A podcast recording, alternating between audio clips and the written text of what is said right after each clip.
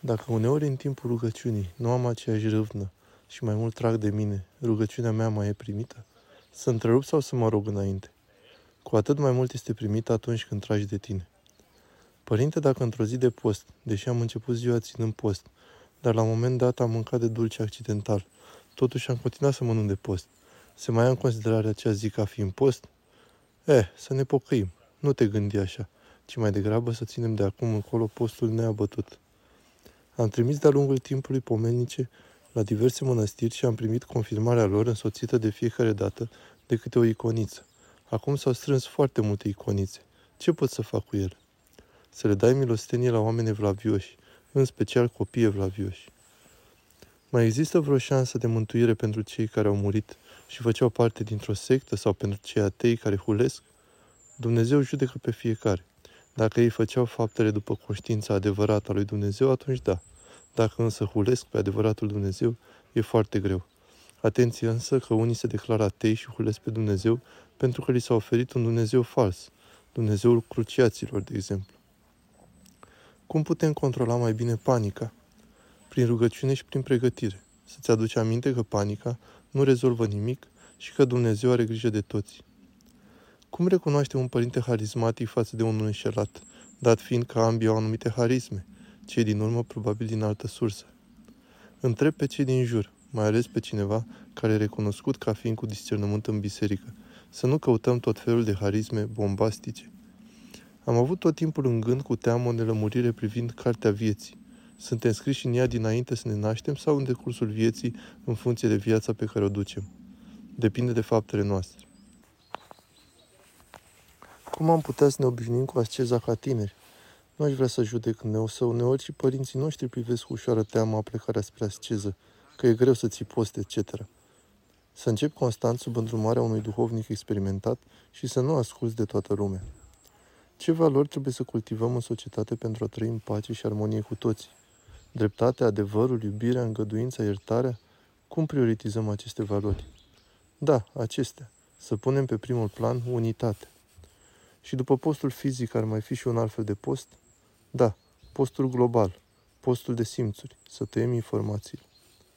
Părinte, ce să fac ca să nu mai pun la suflet? Vreau să mă detașez mai mult. Să ai conștiința veșniciei tale și să te rogi mai mult, să lași să treacă timpul. De ce nu e indicat să schimbăm duhovnicul?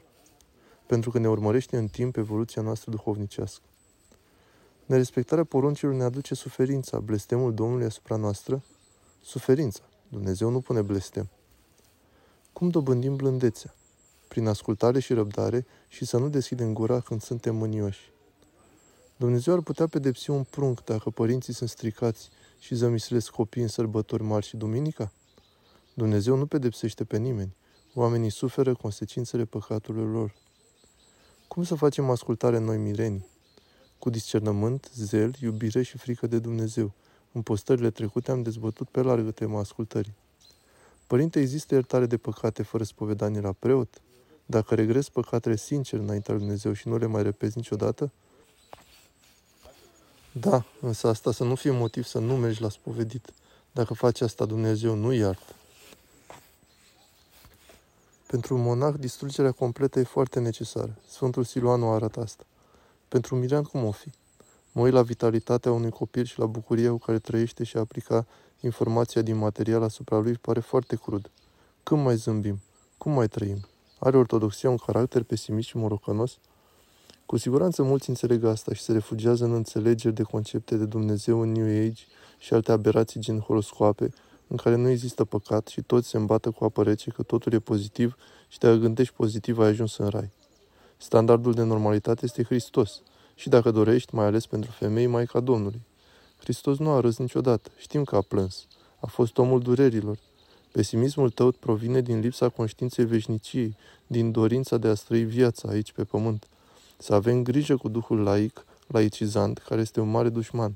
Dumnezeu nu pedepsește pe nimeni. Oamenii se pedepsesc pe ei înșiși în clipa în care ies de pe linia de săvârșirii, mai mult sau mai puțin.